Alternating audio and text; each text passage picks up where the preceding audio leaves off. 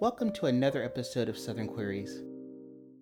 I don't know if you've been paying attention to the news, but it does seem like there's a lot of attention happening at the state level related to LGBTQ kids. And the more I think about what's going on, it just made me think this all sounds very familiar. And whenever I think that something sounds familiar or something feels very historical, I call up my friend Lee from the great podcast History is Gay. We are proud to present to you this crossover episode where on here on Southern Queers we're looking at the contemporary context of where these anti-LGBTQ and trans attacking bills come from and legislation are coming from. And then on History is Gay, Lee and I will be going into the history of these attacks, focusing on Anita Bryant. We do encourage you to listen to both episodes. There is a link to History is Gay in our show notes, and we thank you all very much. Let's get to the conversation.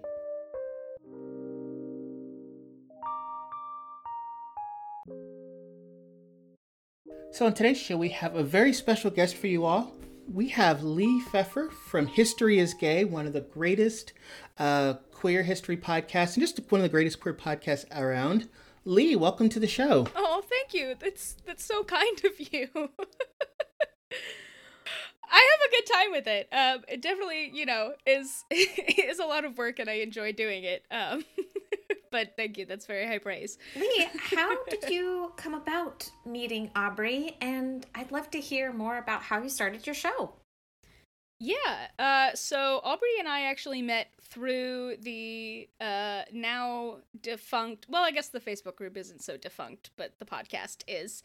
Um, it was for the Facebook group for the uh, podcast Nancy. It was the Friends of Nancy group, and uh, Aubrey was actually writing um, a series of articles or, or posts about a bunch of queer people of color for uh, LGBTQ history Pride Month, uh, LGBTQ History Month, and I was like, these are great.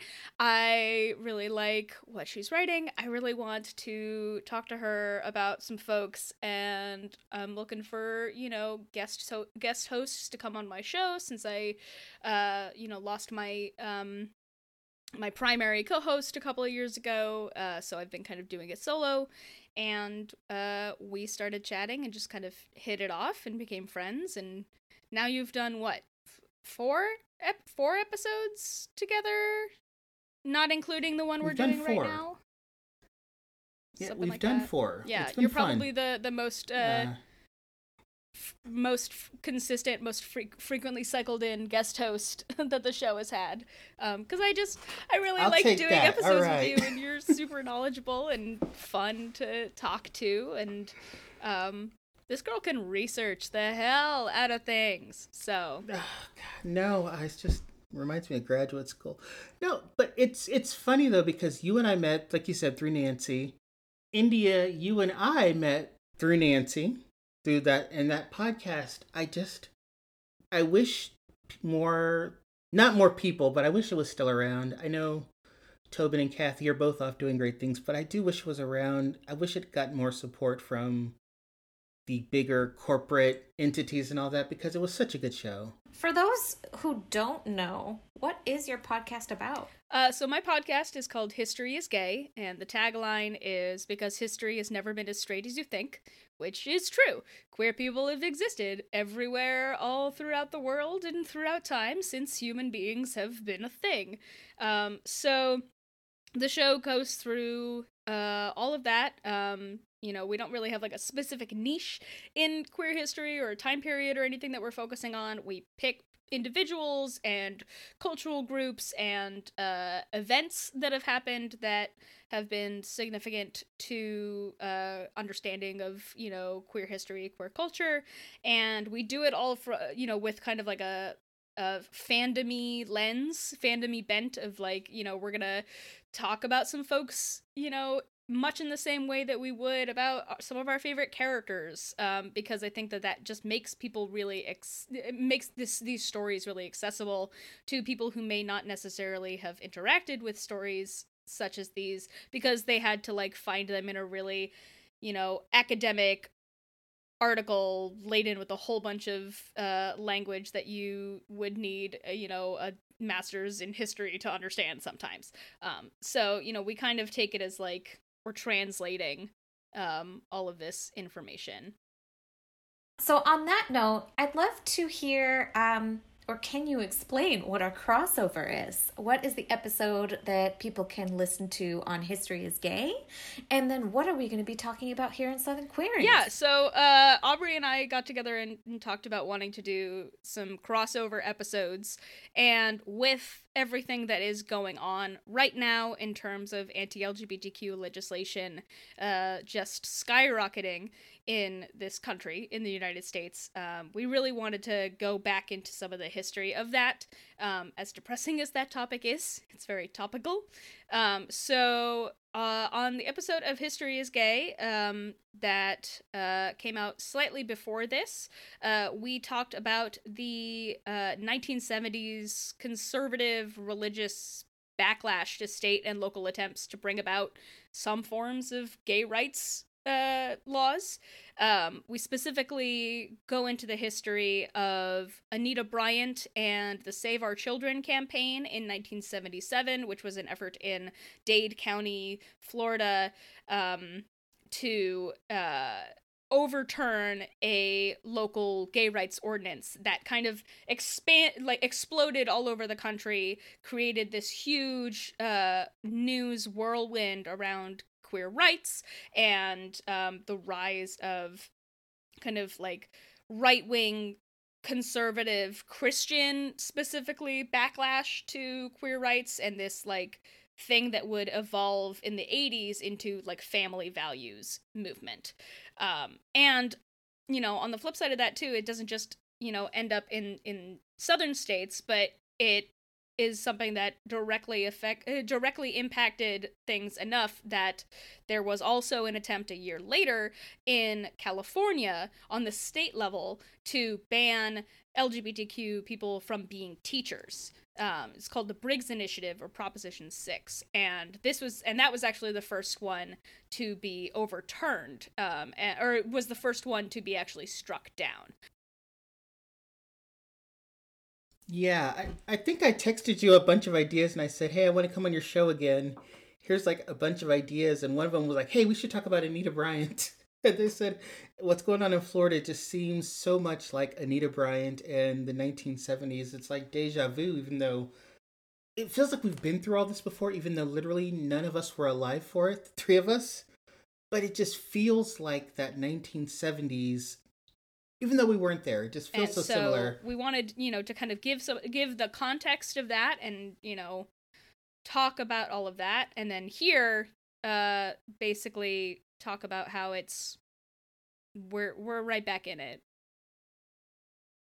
Correct. So I think in um, to to give a little bit more guidance to our listeners here on Southern Queers, we'll be exploring a more contemporary tie-in, and we're looking at how the attacks on trans youth specifically and queer um, kids in Texas, Florida, and numerous other states, um, and throughout the U.S., it's almost identical or eerily similar to Anita Bryant and religious conservatives' arguments from 50 years ago. So to really get a full full understanding, we do encourage everyone to listen to both episodes. Let's talk about current events. Um, what's happening? I feel like there's a couple different things on our plate, and they are a little bit tied and uh, intertwined with each other. But do we want to start with the Florida's Don't Say Gay bill? Yeah, and I feel like this has gotten a lot of attention already, but I think just from a uniquely Southern perspective, Florida and Texas tend to be the most controversial states in the South. And that's where we're getting a lot of this backlash with them being so significant from a political perspective. Uh, if you're listening to this in the future, this is 2022. It's right during the primary season where there's all these state and local elections going on. And one way the Republicans, and we should say there are some moderate Democrats in there, and we may talk about them a bit, but one way the Republicans are really trying to get their base out to vote is that instead of solving problems and coming up with what are called solutions, to real issues, they're making up fake issues like the fact that there are LGBTQ books in libraries or that trans kids are existing and being supported. And so their solution is to bring up an issue and make get people riled up about it even though it has not been an issue ever. And in Florida they just passed their HB 1577 the what we call the don't say gay bill but what they're really called the parents rights in education bill to to argue that we can't really talk about all these controversial issues and subjects that make people uncomfortable. And florida and georgia's got a similar bill and tennessee's got a, a similar bill. Uh, texas here in texas the world's kind of on fire as well because our governor is trying to use power that he doesn't have in the Constitution to have our Child Protective Service agency go against and go after parents of trans kids just because those parents are supporting their trans kids because they're being affirming and giving them proper medical care which let's be honest for kids that are transitioning it's primarily a social transition not like surgeries and they're trying to call that child abuse. Well, and, and one of the things that I thought was was really important to talk about and recognize that yes, there are some puberty blockers or hormonal um, uh, uh, support that you could uh, offer to trans kids, but they could be stopped at any moment in time, and they don't even happen until later. They're also mm, like stupid amount of uh, texts as well as publications and research around how we could actually avoid a lot of suicide prevention by giving these opportunities to these tweens or young kids. I mean, I don't know. Lee, what do you think?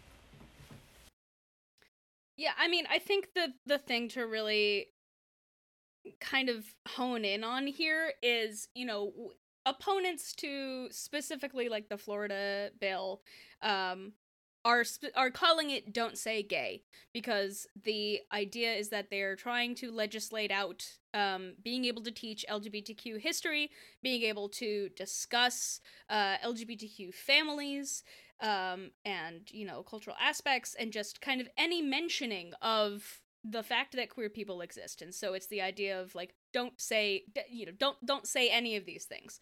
Um but the fact that it's actually called the par- the parental rights in education act is i think the thing that made me and aubrey go like um yeah it's like wait hold on. That sounds familiar. That sounds familiar.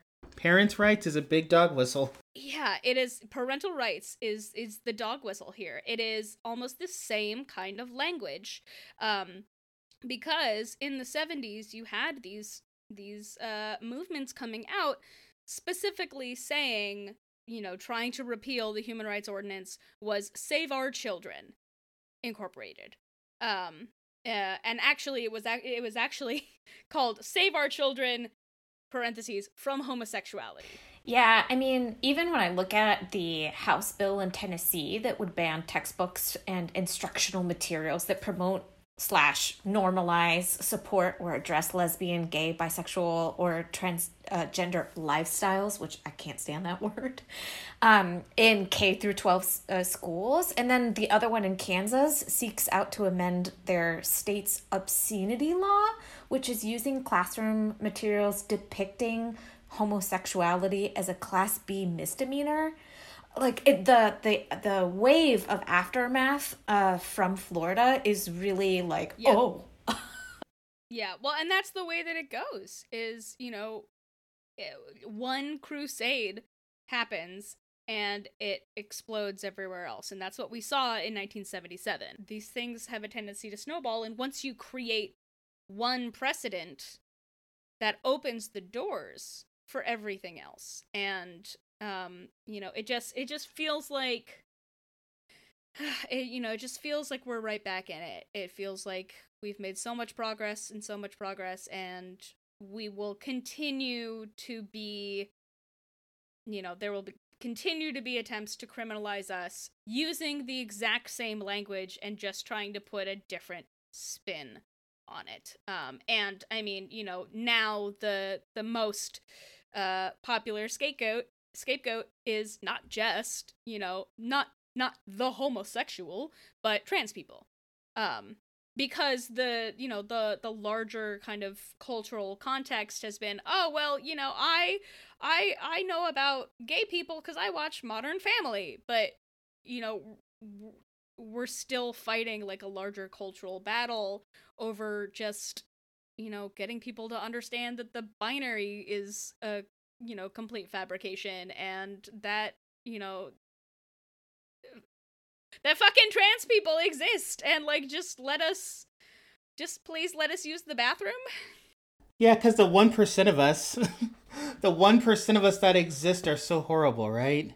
How can how can we being like 1% of the country be so threatening when there's so few of us that are out and out? Like how are we so scary what I find really interesting is the parallels between um that you know that that straw man argument of um you know oh well bathroom bills exist because of the danger of men pretending that they're women and going into a bathroom to assault women and children.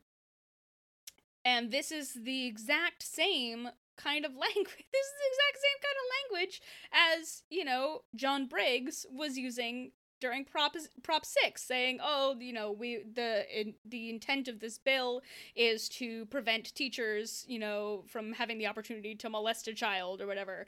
And the back, you know, and the response from gay organizations at the time was, "Well, but look, statistically, like A, there's no evidence that homosexuality is you know in in in children is is gained from an adult.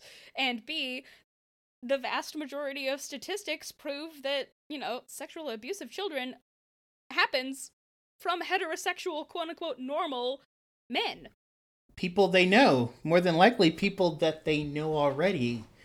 Exactly. And so that's the same you know that's the same thing. It's like okay but like show me. Show me statistics whenever any trans person has assaulted somebody in a ba- bathroom. But you don't have yeah but you don't have to have statistics because parents rights is based on emotion. And you know parents want to have control. And I, I you know i've said this before you both know me. My wife and i we homeschool our daughter because we are so obsessed about having control parents want to con- not control it. Well, yeah, some of them want to control their kids. Um, but we want to control the environment around our kids to keep our kids as quote unquote safe as possible. And so they're basing this on f- creating a fear that's not there because they know how insane parents are in the 20th and 21st century. Everything to protect our little precious angels when there's not even really a threat there. But it's hard to be the politician coming out against parents protecting their kids. It does. It and it does. It because then you're saying, well, what about the parents of trans kids? How do they protect their children? Well, they're not as important as straight cis parents protecting straight cis kids. One parent is seen as better than the other in the eyes of the law.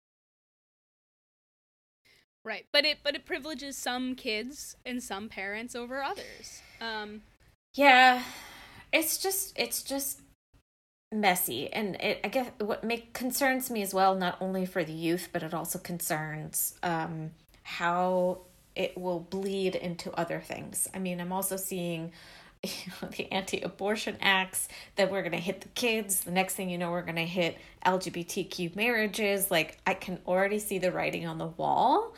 Um, and that's just concerning because it's also exhausting feeling because i'm like i thought we were past this. Why are we still having this conversation I, I also am like, can we just take a moment on the idea of just not talking about it? Like, didn't we also have a bill called Don't Ask, Don't Tell? Like, back in like the 90s up until 2011, I feel like. Yeah, I, I guess that's why I'm a little bit like, Ugh, why are we having to repeat this same rhetoric, but almost like okay, we're not going to do it with the gays in military. Now we're going to do it with the gays at school. Like, because it's a moving target, and you know, the people who hate us, the people who think that you know we are not entitled to full the full range of human and civil rights, are going to continue. It's like a, it's it's like a um, a what's the whack-a-mole it's like whack-a-mole it's they will continue to come up with different ways different scapegoats. It's the same thing you know it's it's it's and it's not just lgbtq people. I mean we're seeing the exact same arguments being used to quote unquote protect white children from feeling bad about racism through critical race theory. Just by being like right just by being like well i mean these things happened. Like, yeah, there are. It seems like we're really going on a a um a really scary like um what's the exponential uh rise in these uh like just before we started recording we were looking at a chart that showed um you know just the the kind of skyrocketing of all these anti LGBTQ state bills since 2018. Uh, it was like you know less than like 50 in 2018, and 2022 is looking to be like the most like like the most on record. Uh, this this NBC News article that we were looking at says nearly 240 anti-LGBTQ bills have been filed in 2022 so far. And when we're recording this, we are at the end of March. And that's insane.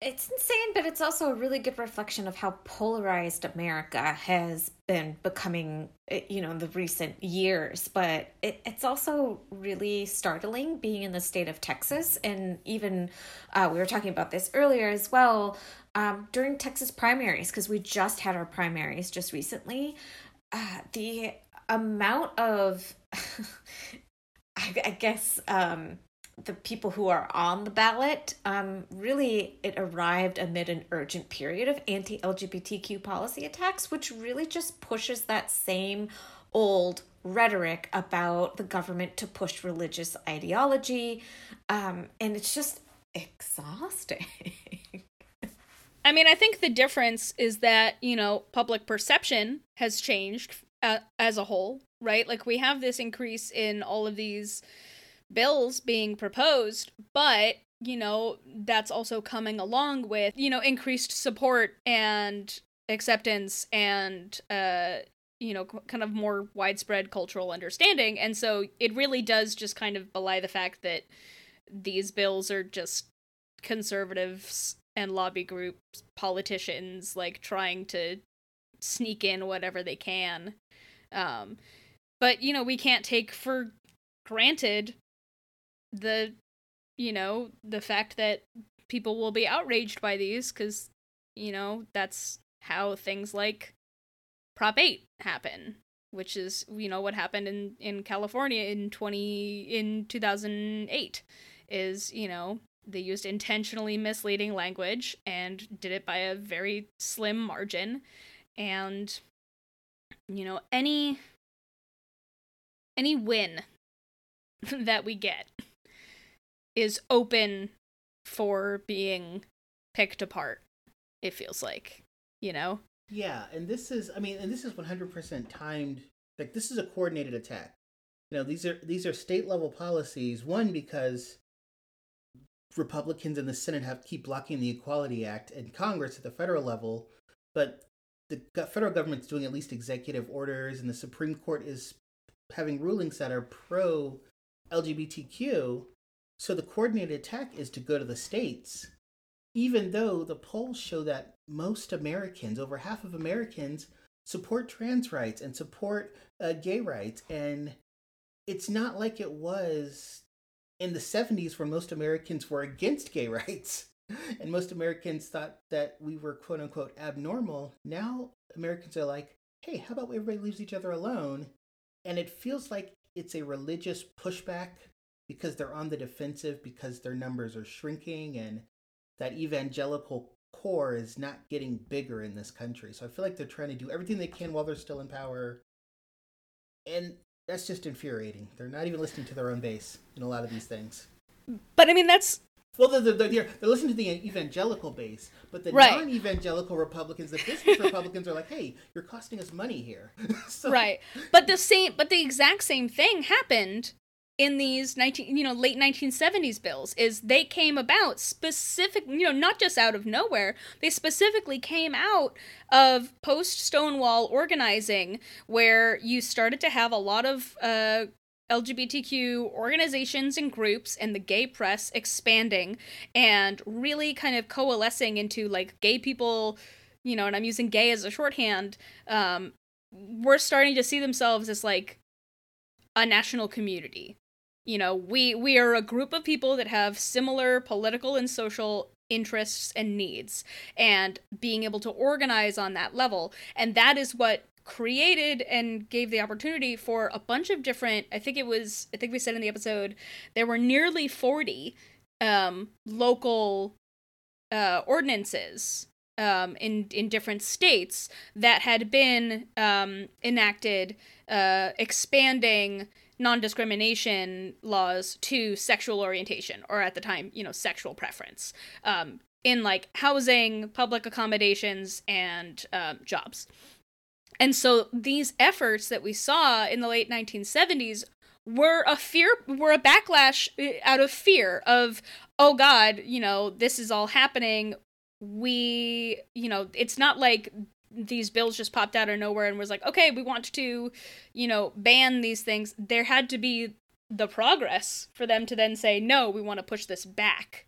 Um, so it just feels like you know it's the two steps forward, one step back, uh, or one step forward, two steps back. Sometimes you know when you get things like the Dade County that um, you know ended up getting overturned, um, you know by a huge margin, um, and uh, in you know Wichita, in St. Paul, in Oregon that rode this wave and didn't really change until California and the Briggs initiative in early, you know, we said this in the episode, in early polls, it was thought to like win by a landslide. And it was really only the aggressive campaigning of Harvey Milk and Sally Gearhart and a bunch of LGBTQ activists in San Francisco and throughout California that, you know, really did uh, some some significant shifts to the way that LGBTQ rights organizing was happening to kind of turn that tide and allowed that uh, initiative to be uh, to be uh, uh, beaten by I think it was like a margin of just over a million votes. Yeah. Yeah, you know, Leah, I feel like you bring up something really important for us to point out. I mean, uh, some of the research that I had put in uh, prior to this conversation is that in 22, we had at least 1,006 openly LGBTQ people run or are running for office in 2020. And it's been the most in history. That's a 41% jump since the last midterm election in 2018 so when you have 716 open openly lgbtq candidates run they will appear on the general election ballot in november up from 432 in 2018 to a 33% increase. So i also think that some of the backlash that we're seeing right now of all of these different bills might also be because in unlike in the 70s we have a way I'd like to say, quote, safer, more open, louder, a bigger platform, aka the internet, um, to really showcase how many LGBTQ candidates are running. And a lot of them, which I thought was really powerful, 31% of those candidates identify as people of color. So we're not only significantly seeing a larger LGBTQ candidate population, but we're also seeing a significantly more racial diverse than the general candidate population than ever before. So I think some of the bills that are being proposed, especially in what we like to call the Bible Belt of the South, is a reaction to some of what they're seeing coming up in these elections. Uh, I mean, if I was a white conservative uh, male uh, who was really into. Wow, imagine that, right? What would life be like? Yeah, imagine that. That's a whole nother episode, Lee. Whew, boy. Man, I'd really love to move through the world with the confidence of a mediocre cis straight white man. It'd be great. Ooh. No. Ooh. Oh, oh. But I'm just saying. I think maybe the increase of candidates on the ballot might also be the reaction that we're seeing from the more conservative Republican um, candidates. Uh, I did think it was interesting that Alabama was the only state where there was zero known openly LGBTQ candidates that ran in 2020, while in California, Texas, and Florida were the largest amount of number in LGBTQ candidates running. So I do think it's very interesting when you start digging into the data. That's where these biggest, most controversial bills are being popped up are in states like Texas and Florida, where they had the most amount of candidates running that were out and open. So um, if you think about it from an organizational structure kind of way, yeah, I mean maybe they're scared. I mean, I'll say, and I've always, I've always felt Republicans. The problem with Republicans is that they're really good at strategy, and that's always been a big problem for for liberals. Is that conservatives strategize for two, four, ten elections down the road, and that's so hard to combat. You know, and that's not a compliment to them, but they really get It's strategy. it's their biggest Yeah. defense. Yeah, it is their biggest defense.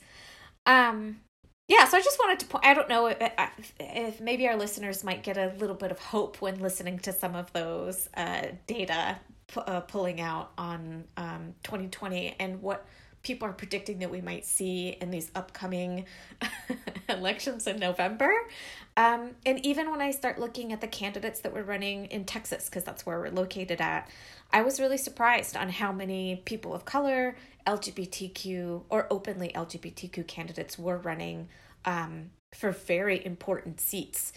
Um, because I think both parties are feeling very nervous of what's to come since we had such a volatile um, regime in our past presidency. Guess I'll just put my confession out there. I have not been following the 2022 elections as close as the previous years. I'm going to confess that. I just, I'll be honest, I'm still burnt out from 2020. and 2021 was 2021 was exhausting. I'm still burnt out from 2016. I will admit, I'm not nearly as dialed in to this election cycle as I have in previous years, and that worries me a little bit. It is exhausting. Uh, yeah, it's exhausting when, you know, you see just legislation after legislation after legislation come up. And you're like, oh, cool. Another way that they're trying to. Now I have to go on the offensive. Again. Right. Well, and that's. I mean, that was the exact same shit that was going on in the 70s, too. All of this same bullshit was happening concurrently with the Equal Rights Amendment being drafted and being up for voting. And these specific targeted efforts for, you know, Dade County were instrumental in striking down the Equal Rights Amendment in Florida. So it's all tied in together. Ah. So, for our audience who might not be familiar with the Equality Act in the US, I do want to just give a little brief description. The Equality Act is a bill in the US Congress that, if passed, would amend the Civil Rights Act of 1964 to prohibit discrimination on the basis of sex, sexual orientation, and gender identity in employment, housing, public accommodations, education, federally funded programs, credit, and jury service. Okay, uh last things we want to talk about. Uh you know, and I find this a little bit interesting. Uh the student reaction to all of this is something that I just absolutely love. Kids in middle schools and high schools are walking out, they're protesting, and I think the people that are pushing these anti-LGBTQ legislation seriously underestimate everything that's on the internet and the fact that their kids navigate it so much better than they adults do.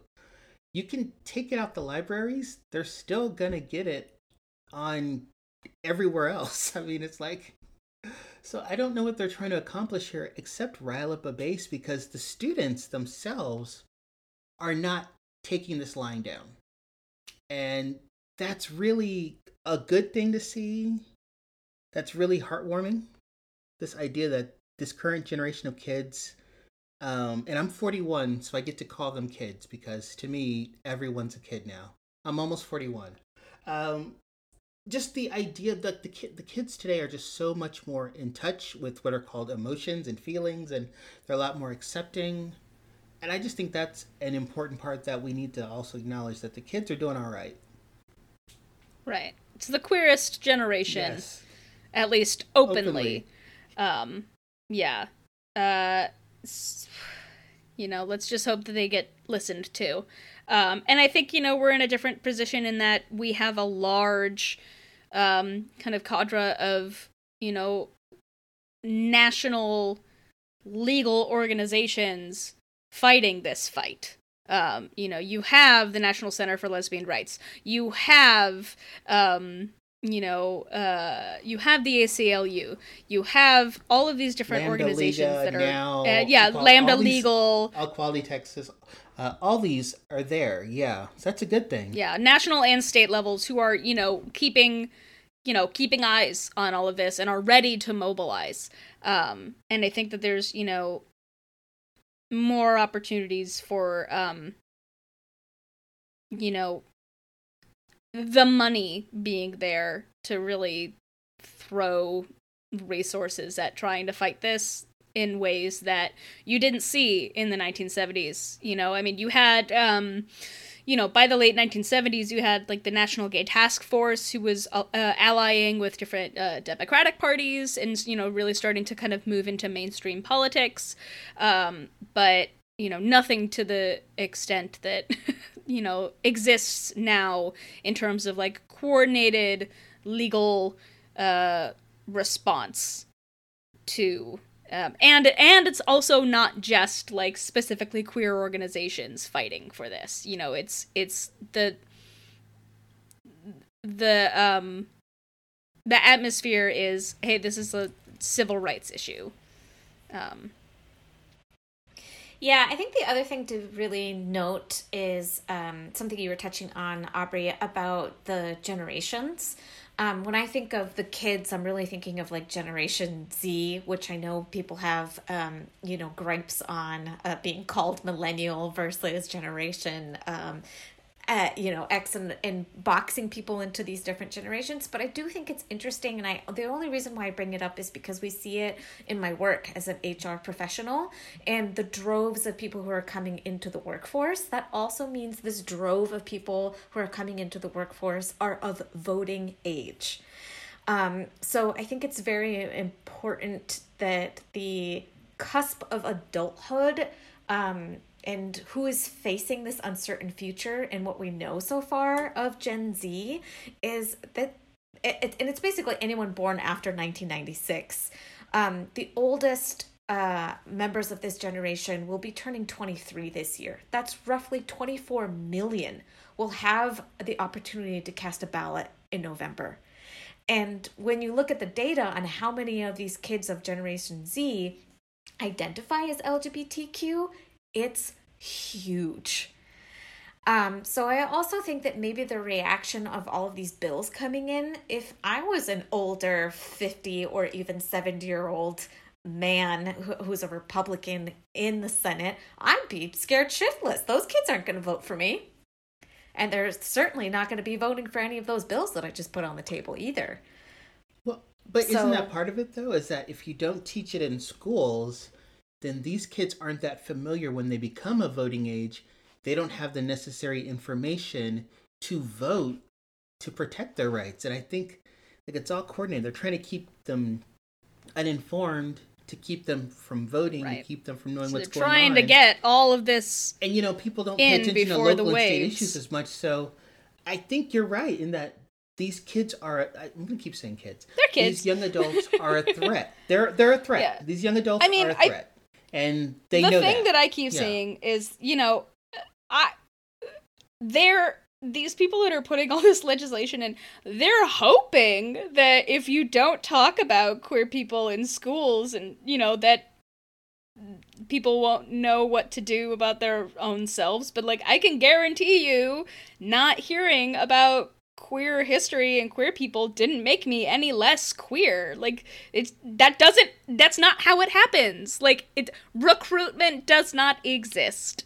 And it's the same argument. It's the same argument. It was, you know, it was Anita Bryant and and John Briggs saying homosexuals cannot reproduce, so they must recruit and they're going after the youth of America.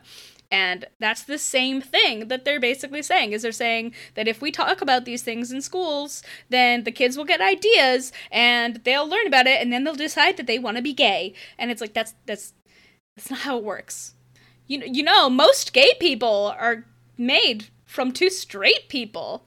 You want to know what the leading cause of gay people is? Straight people. from straight people. from straight people. statistically the leading because of queer people existing is That is straight true. people. Because straight yeah. people will be having sex and making queer babies. If you want a scapegoat, Totally. there you go.